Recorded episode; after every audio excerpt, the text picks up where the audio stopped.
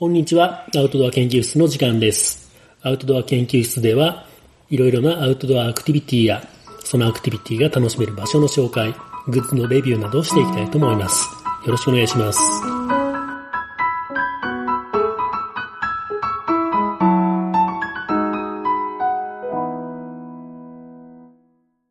こんにちは、オッキーです。最近はね、新しい腕時計が欲しくって。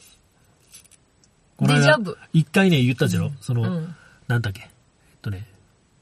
4アスリート 235J だったっけかなんかっていう、ガーミンの、スマートウォッチ的なやつ、が欲しかったんだけど、その時にも言ったと思うんだけど、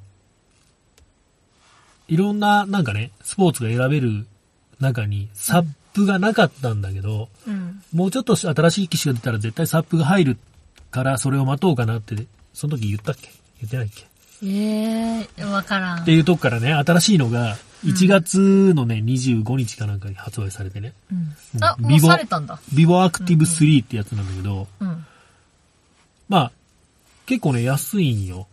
普通さ、GPS ウォッチみたいなのさ、6万とか7万とかするやつもあるんだけど、ビボアクティブ3は3万ちょいぐらい。っていう方が安いじゃん。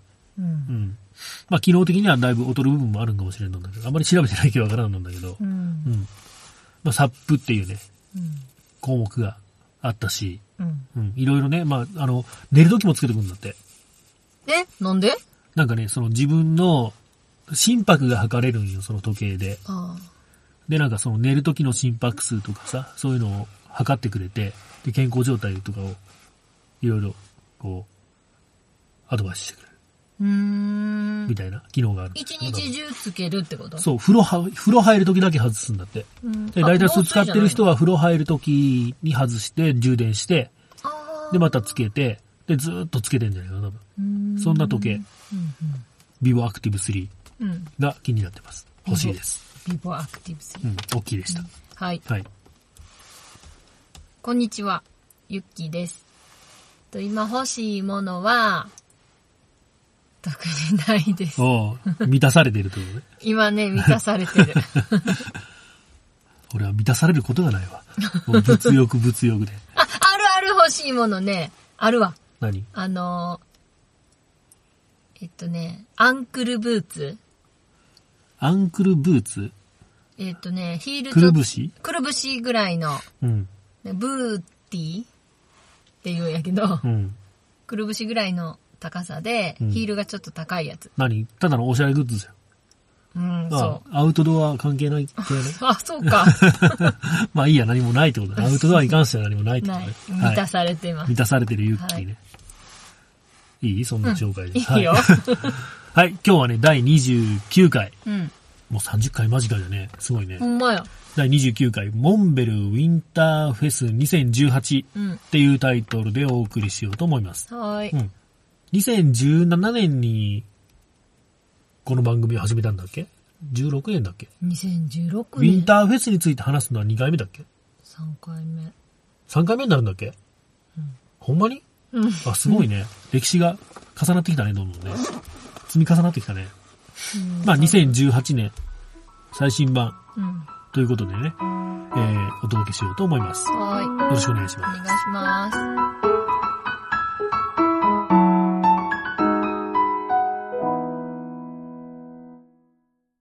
18日の木曜日に朝から出発しまして、で夕方到着、一泊して19日1日かけて準備して、で20、21が、まあ、土日でね、本番ですよっていう日程だったんだけど、場所がね、いつもの三方高原、三方高原自然の家。少年って使うのね。最近どこも使うの？なんか昔から少年自然の家って言うたよね、こういうのって。青少年自然の家、っていうところもあるんね。ある。あるん？福山はそうやもんね。あ、そうなんだ。福山市立。まあ少年って使う方がいいよね。別に少年じゃなくても利用してもいいもんね。通称土地の木村っていうね、施設がありまして、ここがね、まあ人石と同じぐらい高いところ。700ぐらいあるのかな。まあ人石で言ったら専用ぐらいか。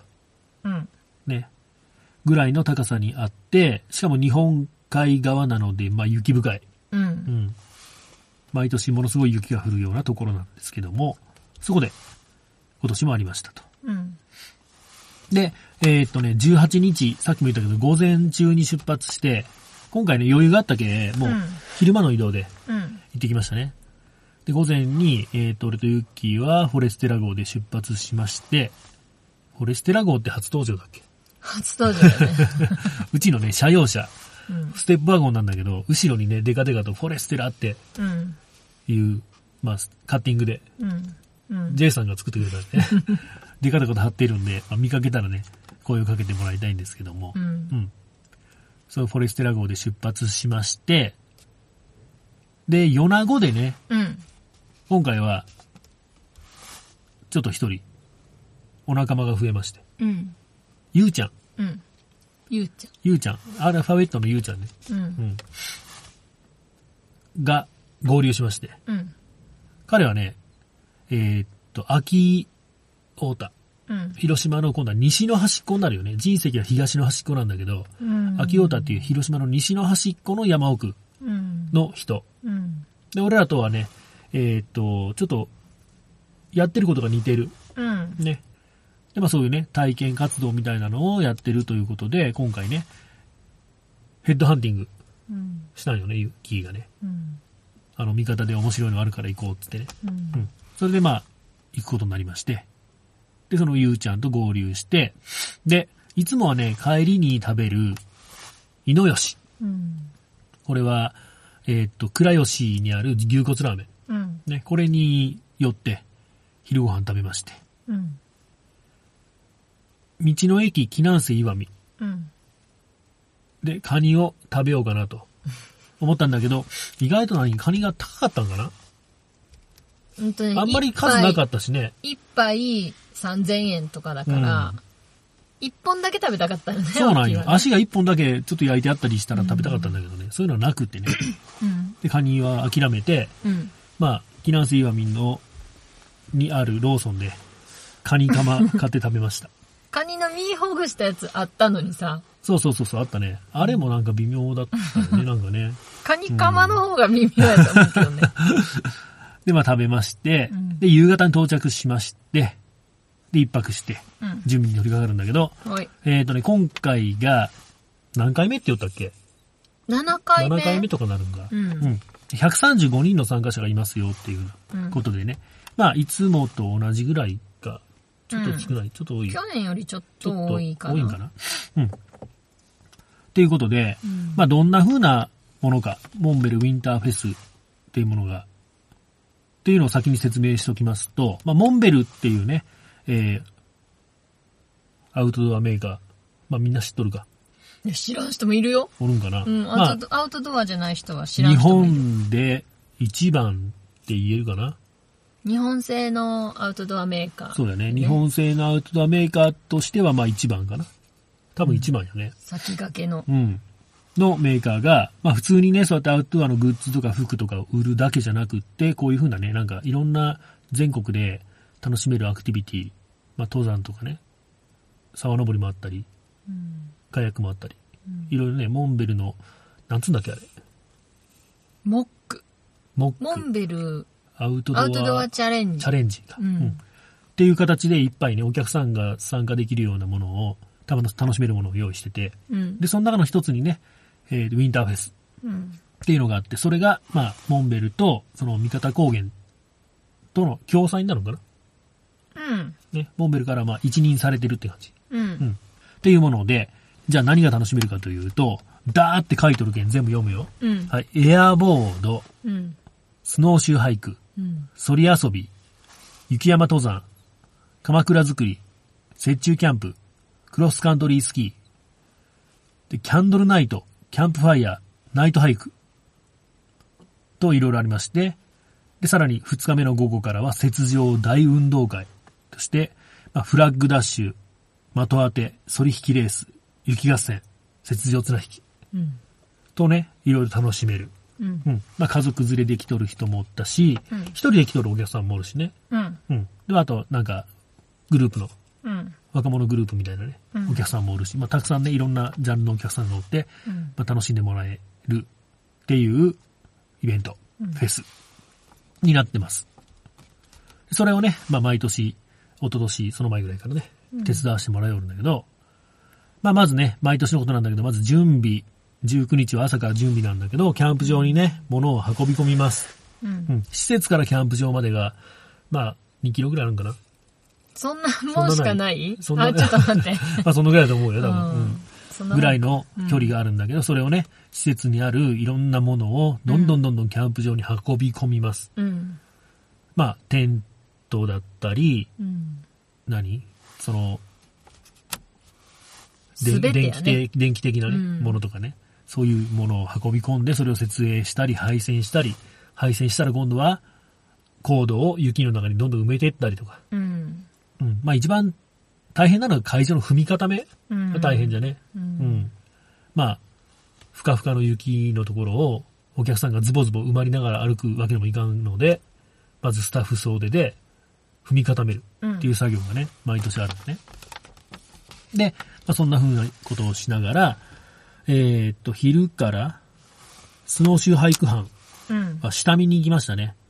まあ、毎年ね、俺らはスノーシューハイク班で、もう結構長くやってるからっていうのもあって、今年はもうね、チーフになってたね。オッキーは一般向けコースのチーフで、ユッキーは親子コースのチーフになってたので、今年は一緒に歩かんかったね、まあそういうね、スノーシューハイクの下見ってのをしてきたんだけど、今回は雪がね、先週というかその前の週がすっげえ天気が良かったよね、そのせいで雪がたくさん積もっとったのがどんどん溶けてって、で表面そういう時って表面がねパリパリになるよね、だけど中はズボッと抜けるっていう、モナカ雪って言ったりするんだけど、あ、そうなんや、そういう状況で、まあそれはそれでね、楽しみもあって、まあ、スノーシューの楽しみとしてね、まあ、後でまた言うんだけど、よく締まってるっていう感じの雪だったけ、まあ、グリップが良かった。そのおかげでね、楽しみ方も、またちょっと違った楽しみ方ができたよな、っていうところがあるんだけども、で、ここからスノーシューハイクについての話になりますよ。まあ、今回はね、そうやって一般向けとしてオッキーは、チーフでやってたんだけど、まずね、その、前日の下見から考えて、コース取りをね、考えるんだけど、今年はね、結構、ガラッと違うルートで、全然違う方向に歩いてみたりしたんだけど、特にね、まあ、所長から言われてたのは、プラスアルファ、なんか、楽しめるものを用意してくれ、っていうふうに言われたね。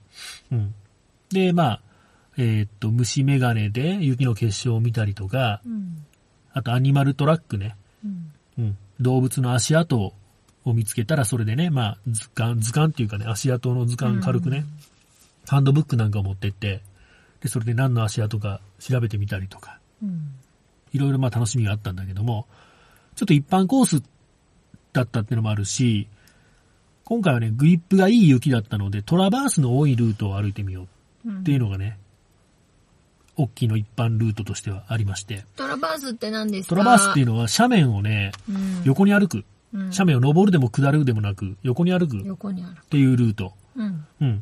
で、まあ結構なね、急斜面なんかもトラバースして遊んでみました、今回は。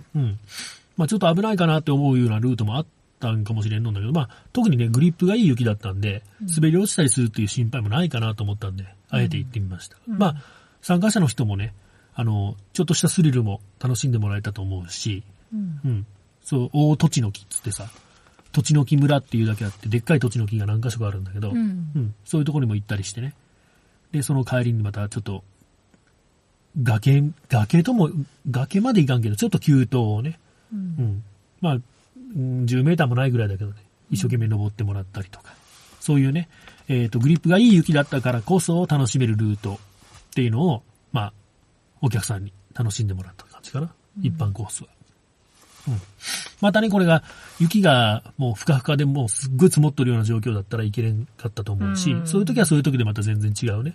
バーって走ってみたりさ、うんうん、いろんな楽しみ方ができるよね、うんうん、で他にはねうさぎのおしっこ嗅いでもらったり、うん、これちょっと何やそれって思う人がおるかもしれないんだけどなんかねうさぎのおしっこって言わんとあそうねこう来てくれた時の楽しみにしておこうそうしようそうしよう、うん、あとまあねいろいろね、定番のネタがねあるんだけどまあ、うん、熊の爪痕があったりね、うん、あれもねぜひ来てみてもらいたいね、うんうん、っていうねいろいろまあその栃の木村っていうのはだーっと広くってさ、うん、楽しめるポイントがいくつもあってでそういうのをねいろいろ回って楽しみましたよということね、うん、まあ、うん、すごいまあ本部のキャンプ場から遠いところもあれば近くだったらまあナイトハイクでねちょっと行けるようなところもあって、うん、いろいろ回ってみて、うんうん、楽しみましたね、うんうん、親子コースはどうだった？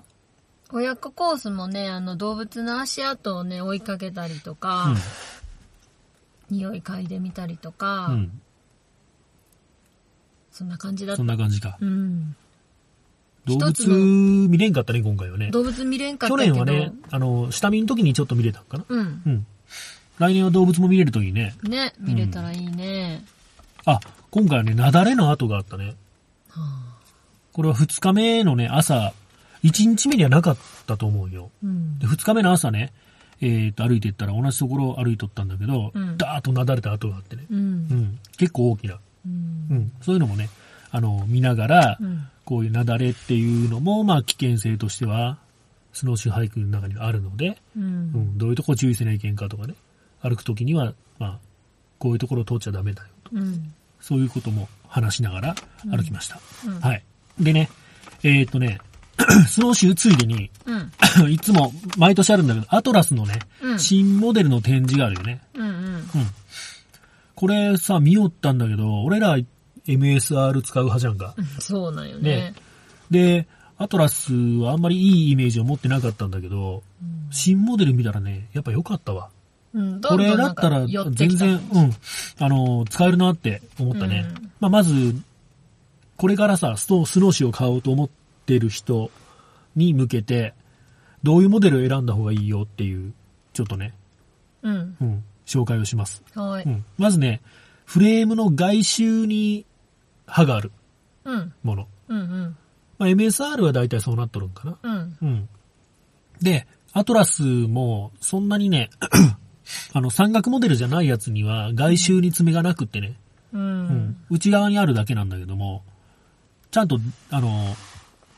最高級のモデルとかそこら辺になるのかな、うん、まあ山岳用とかねそのバックカントリー用っていう風に売られてるやつは外周に爪があってまあトラバースする時のグリップが全然違います、うんうん、あとまあヒールリフターは必ずいります、うんうん、これも安いモデルにはついてなかったりするけんね、うん、そういうのはまあ平地のね雪原を歩いて遊ぶっていうだけだったら全然いいんだけど、うん、ちょっと山登りにも使いたいなっていうんだったらヒールリフターは必須うん、です。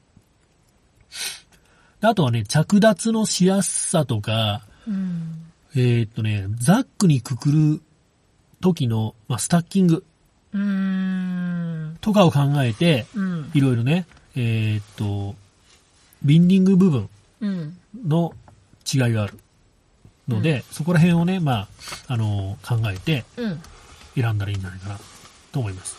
うん、特にね、まあ、今回展示してあったアトラスの新モデルの中で言ったら、うん、スピンドリフトとかアスペクトとかっていうモデルが、うん、バックカントリー用のモデルになると思うんだけど、これはねMSR の、アッセント、うん、と同じで、ゴムバンドで足の甲を止めるタイプ、うん、これはまあ、原始的に見えるけど、うん何がいいかっていうと、ぺっちゃんこになること。ぺっちゃんこになる。大事よね。ぺっちゃんこになるから、うん。ザックにくくるときにかさばらない。ぺっちゃんこ大事。モデル。うん。なのに対して、ストラタスっていうモデルが、これはボア。あー。ボアっていうのは、ディスクをカリカリ回して、うん、靴でもあるよね。あるね。普通の靴でもね、最近靴紐の代わりにボアがついたのがあるんだけど、うん、まあ、ディスクをカリカリ回して、締まっていく、うん、細いワイヤーをねギュギュギュッと、うん、そうそうそうでまあカチッて引っ張るんかな押すんかな引っ張るんだって、ね。引っ張ったら、解除みたいなやつね。うん。まあ。使ったことないし。使ったことない。まあでも簡単。締めたり脱いだりとか。簡単よね。うん、簡単なので、まあ特にね、そうやって、まあバックカントリーとかで、スタッキングをする必要がない場合には、そのボアがついたタイプを選ぶと、うん。うん、脱ぎはぎが簡単でいいかもしれんね。うん。脱ぎはぎが簡単でいいかもしれんね。うん。うん。あとね、もう一つ、今年はあったっけな、去年は見たんだけど、スノーラン。ランニング用のね、あったよ。その名もスノーレースって言うんだけど、うん、っていうモデルもあって、まあ、すげえ軽いんかな。なんかちょっとこう、ピーナッツみたいな形のやつでしょ？そうだっけ？うん。今年見てないんだ俺。あった。うん。そういうね、ランニング用のやつもあるんで、うん、まあそういう用途によって、選べばいいかなと思いますね。うん。うんっていうのがまあスノーシューの紹介でしたと、うん、そして夜はね、まあ、ナイトハイク行ったよね。うん、ナイトハイク行って、うん、私はねとにかくチーズケーキをねずっと食べてた。あ、なんか今年からお店が変わったんよね。うん、なんか近所のお店尺投げって言っとったね、うん、尺投げっていうね近所の飲食店、うん、若かったね。あ、本当。うん。俺は何も買ってないけど知らんの。まあチーズケーキが美味しかったと。激うまだった、チーズケーキ。いうことでね。まあ来年も来てくれるんかな多分ね。うん。でお店がねちょっとおしゃれな感じだったね。うん。うん、変わっとったっていうのと、あとスタッフがバーを開店してたね、うん、今年もね。うんうん。なんか飲んだ？いや飲んでない。シャクラゲでも買っとったんかワイン。あ、うんそうそう、ね、ホットワイン飲んだ。ホットワインね。ああいうね、夜のこうアウトドアのホットワインって組み合わせがいいね。いいね。うん。で、なんかね、ちょっと凝ってたよ。なんかハーブが入ってた。そうそう、なんかね、いい匂いがしたね。うん。うん。ほいで、まあ、キャンプファイヤーね。毎年盛り上がる。うん、すごいよね。うん。キャンプファイヤーの、まあ、ファイヤー回しっていうね、お仕事。うん。うん。あのテンションは、ちょっと俺らにはできない。できない。ね。まあ見習わにはいけんのかな、うん、難しい、ね、あれは経験がいると思う、うん、よね、うん、経験っていうかまあその元々のこう持っている才能みたいなのもあるかもしれないね、うん、っていうねキャンプファイヤーとかあとキャンドルナイト、うん、まあ雪の鎌倉みたいな形でね、うん、たくさんちっちゃい鎌倉を作ってでその中にろうそくを立ててっていうのを、まあ、たくさん作るね。1000個作ろうって目標でよったんだけど、うん、そうそう1000個くらい作ったんかなあれ。1000個、ぴったりだったの。ほんまに嘘じゃ絶対。で、まあ、一生懸命ね、スタッフがこう、お客さんがご飯食べてる間に、そうそう、頑張って火をつけて、で、食堂から帰ってきた時にはもう、ダーってね、すごい、幻想的な風景が、っていうね。綺麗よね。うん。これもね、三方高原の、ブログにね、うん、写真がいっぱい載ってた。あ、載ってた？俺今回さ、これを喋るにあたって、うん、ちょっと味方のブログ、どんなもんがあったっけなって、復習も兼ねて、うんうん、モンベル、ウィンターフェス、味方高原2018とか検索してね、うん、出てきたんだけど、カメラ係のさ、うん、ガメラちゃんが撮ってくれた写真がいっぱいいっぱい載ってて。うんユッキーも紹介されとったよ。あ、マジで？うん。いつも元気なユッキーさんとかって書いてあったよ。嘘、やった。っ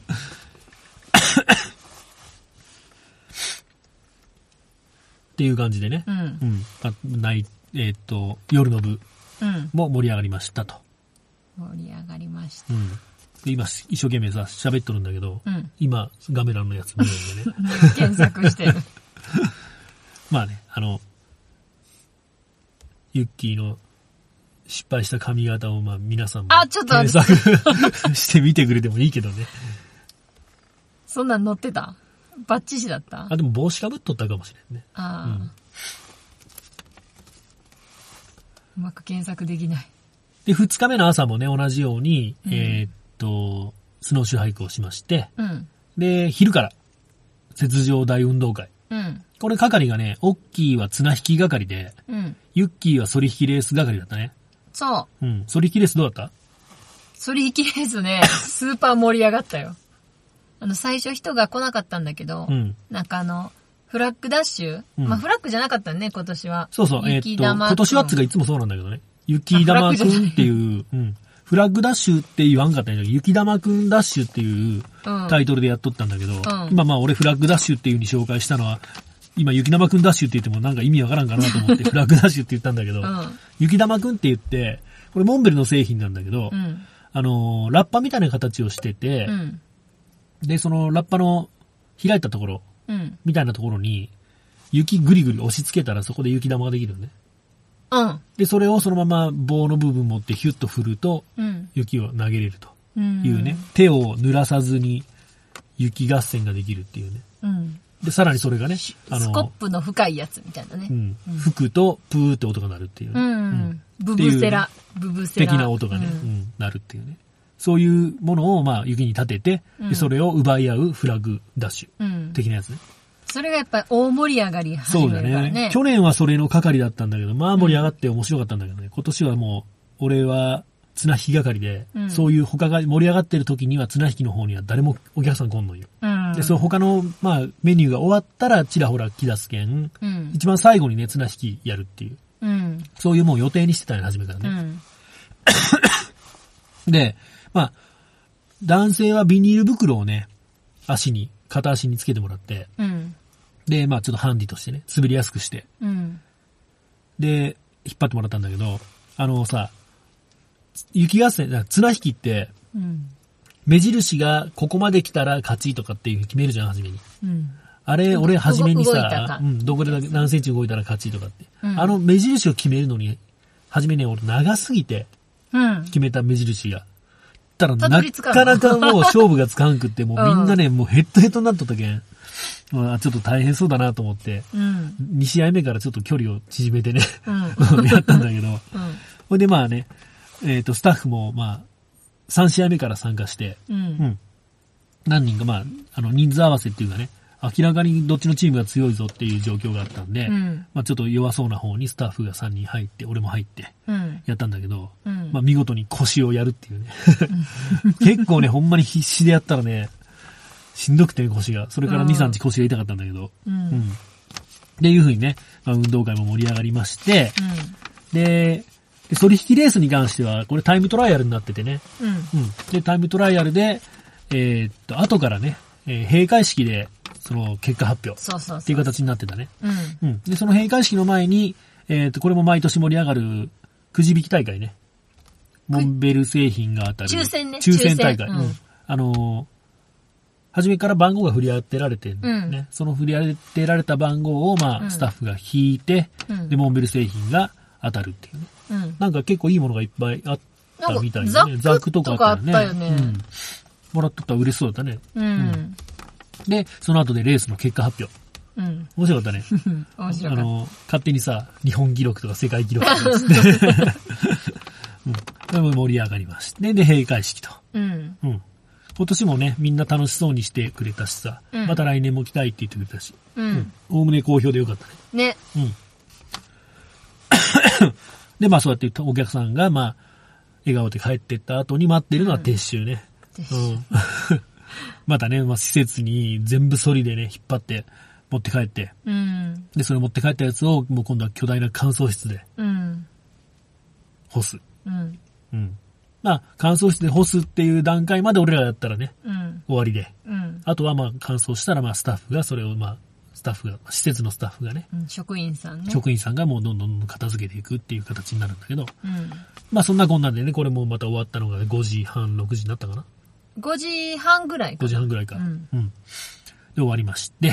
うん、もうずっと寝ようだね、帰り。そうだった。そうよ。ゆうちゃんがさ、ちゃんと俺と話してくれたけよかったけど。あでもね、帰りはちょっと途中で、うん、いつもはね、猪吉寄るんだけど、うん、もう猪吉、行きに食ったし、いっかな、つって、うん。帰りはね、入ったことないお店に入ったね。うん、いつも見る通り道なんやけど、ねうん、白桃うどんっていうね、うんうん、白桃海岸って言ってね、うん、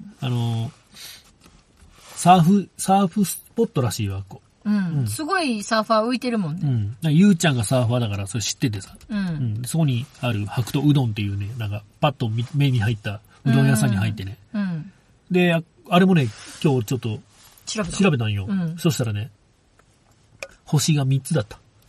え、どういうこと？なんかあんじゃん。食べログみたいな。食べログ的な。うん、で、あのね、文章いろいろ読んだらね、うん、やっぱりスタミナうどんがおすすめだったらしい。あ、ほんと？うん、私、食べればよかった。私、ユッキーが食べたのは肉うどん。うん。で、あの、文章読めたら肉うどん、スタミナうどんと間違えて肉うどん食ってる人もおった。でもね、美味しかったよね。うん。うん。うどんも普通に美味しかったし、うん。おにぎりがでっかくてよかったね。うん、おにぎりがなんかちゃんとしっかりしてた。うん、あそこまた行ってもいいね。白ご飯とおにぎりの値段がさ、白ご飯の方がなんか高かったよね。そうだっけ？うん。それのおにぎりちょっと安いのに、すごいいいなと思ったよ。そうなの。おにぎりもでっかかったね、ほんまね。うん。うん、まあ、しっかり腹いっぱいになってさ。うん、まあ、これもまたちょっとフィルターかかっとったんかもしれんよね。疲れてる。うん、かかっとったんかもしれんけど、まあ、普通に美味しかったね。うん。うん、で、まあ、10時頃帰りました。うん。っていうことね。うん。うん。まあ、今年もまあ、盛り上がったし、よかったよね。うん。また来年は、どうなるかな。また、スノーシュー班かな、俺ら。呼んでもらえるかな。うん。呼んでもらえるのは呼んでもらえると思うけどね。うん、特になんか やらかしたわけじゃない。何もやらかしてないもん。うん、まあこれラジオ聞いてくれて、うん、来てくれるお客さんがおったら嬉しいね。そうね。うん、もし見っけたら声かけてほしいね。うん。うん。っていう感じでまた来年も多分あると思うし、うん、また俺らも行くと思うんで、うんうん、よろしくお願いします。よろしくお願いします。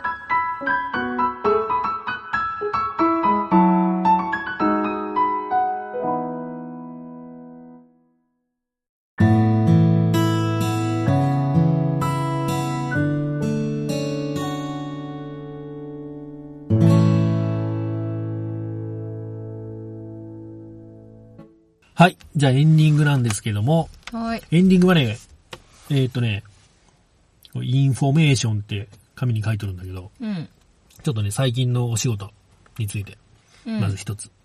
最近はね、特殊伐採をやってます。うん、特殊伐採って何かっていうと、普通ね、木を切るって言ったらさ、うん、根元からチェーンソー入れて、バターンって倒すじゃん。うん。うん、それができないような状況っていうのがあるよね。うんうんうん、まあ、例えばその、倒した先にいっぱい家があるとかさ、うんうん、なんか電線かかってるとかさ、うんうん、今回の場合には線路があるということで、うん、まあ、お客さんはね、うん、広島のいつもツリーイングで呼んでくれる広島里山工房さん、うんうん、でまあ、切ってほしい木があると。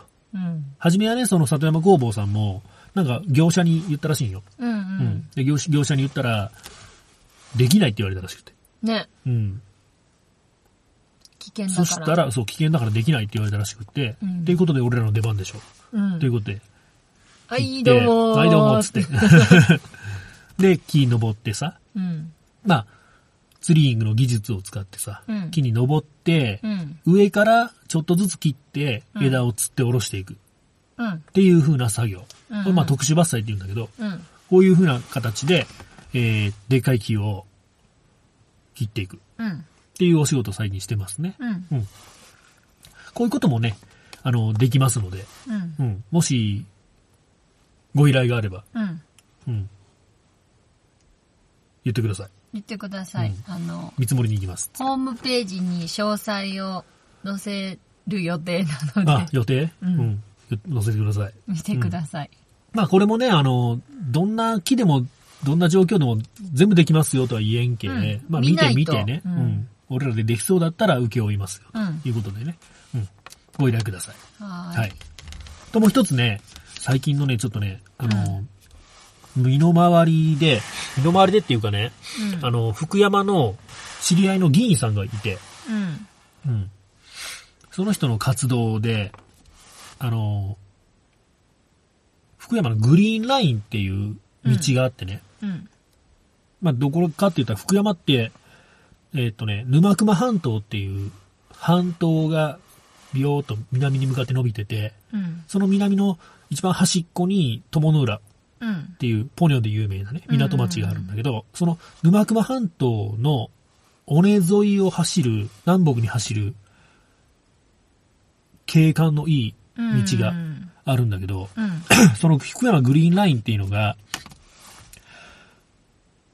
今ね検索したらね、うん、心霊スポットとして有名な、怖いなんで心霊スポットになっとるかっていうと、うん、そもそもね、うん、30年ぐらい前に、うん、暴走族で社会問題になっとったじゃん。一番元気な時代かな。そうそう、一番元気な時代。うん。そういう時に、バイクがいっぱいいっぱいあっこでね、うん、暴走行為をして、いっぱい死んどるらしいんよ。走り屋か。走り屋が。うん。っていう経緯があって、うん、何年も前から、30年前からかな、もう、うん、バイク通っちゃいけませんよってなったの、終日。そうだね、バイク禁止ってなってるもんね。そうなんよ。で、俺もね、それ、まあ、こっち来た時から、もうバイク通っちゃいけませんよってなってたんで、車で一回行ってみたんだけどね。うん、まあ、素晴らしい。うん、行ったことある？通ったことあるよ。あ、そうか、グリーンパークじゃなくて、ファミリーパーク行ったもんね。うん、まあ、友の浦って大体イメージした感じ、みんながね。うん、もう、空から見た感じで、港町がダーって綺麗に広がってるイメージ。まさにあのイメージ。と思って実際行ったらさ、目線の高さじゃけ、その感じがよくわからんじゃん。うん、港町の感じ、うん。それがこう上からちゃんと見れるけど、友の美しさみたいなのがよくわかる感じ。うんうん、で、まあ、笠岡諸島がだーって見えたり、うん、西の方には今度は宇都宮大橋がだーって見えたり、ね、うん、っていうね、尾根筋だから、左も右も、ね、見れるね。いい感じに見える。うん、すごいいい道なんね、うんうん。そういうね、福山グリーンラインっていう、いい道が、まあずーっとね、バイク通っちゃいけませんよってなっとったんだけど、うん、それをね、バイクもうそろそろ通っていいことにしようやっていう動きがあって、うん、まあ、ね、何日か前の新聞に、警察の中でね、そういう風な話題が持ち上がってますよっていうことがあって、うん、でそれをね、まあ、もうちょっと盛り上げて、うんうん、バイクを再開通させるようにっていう署名運動をね、その、知り合いの議員さんが始めて、うん、議員さんがっていうか議員さんと何人かのね、うん、有志で始めて、で、俺ももうすぐにさ、うん、用紙をもらって書いて出したんだけど、うん、もうほんまにね、そのすごい景色が良くって、で、そこがもし開通すればね、うん、もう多分全国の、バイクのツーリング情報誌とかあるじゃん、うん、ああいうなんで、大きく紹介されるぐらいのところだと俺は思ってて、うん、うん、で、まあ、友の浦とかさ、宇都宮町とかさ、うん、そこら辺も含めてぐるっと、一体のね、うんうん、ツーリングコースとして、その、宇都宮大橋なんかもさ、うん、結構いいじゃん。ダーッと曲がってる感じ。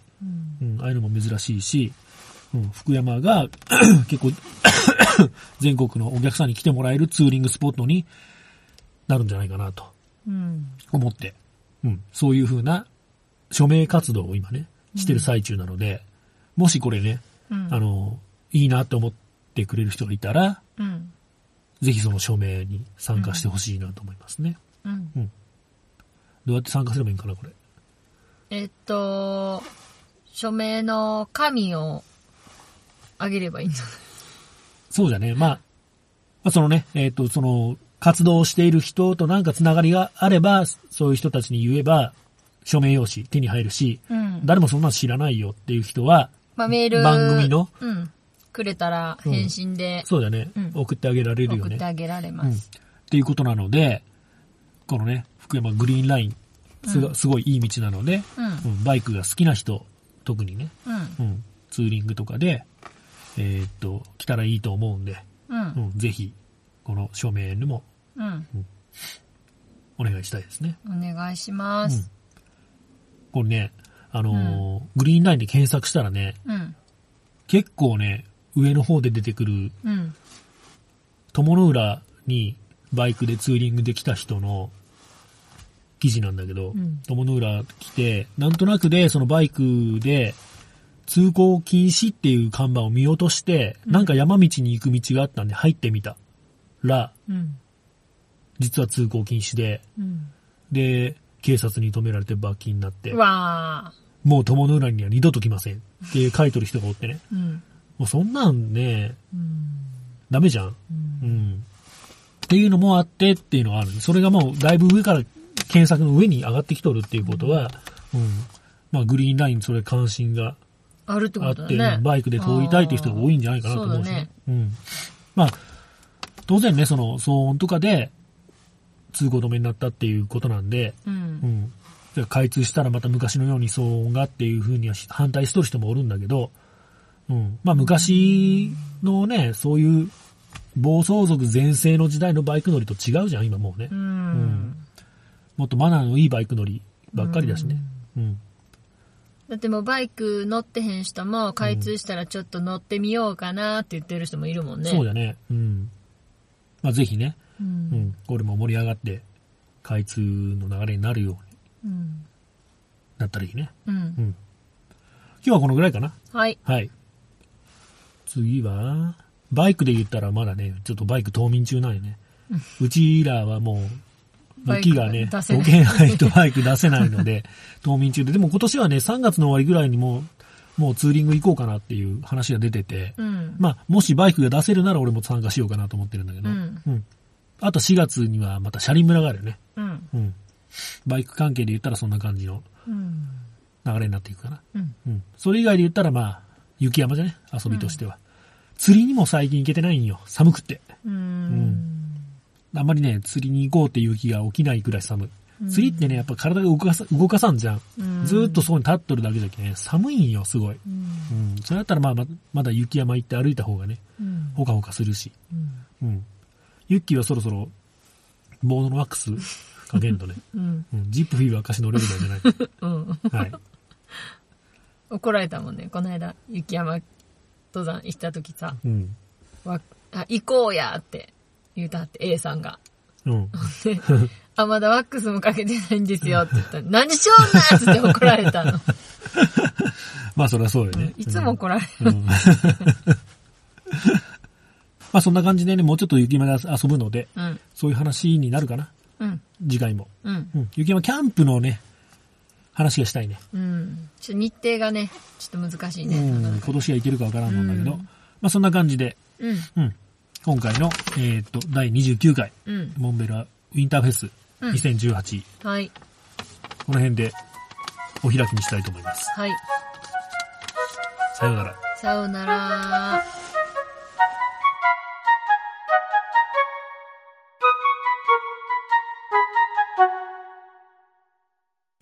アウトドア研究室は御殿山森林公園、違うよ、御殿山城跡じゃない、御殿山城跡前からフォレステラ号の中で撮りました、はい、お送りしました。さようなら。さようなら。御殿山森林公園でいいの？え、ここ御殿山森林公園でいいの？何が森林公園？ほら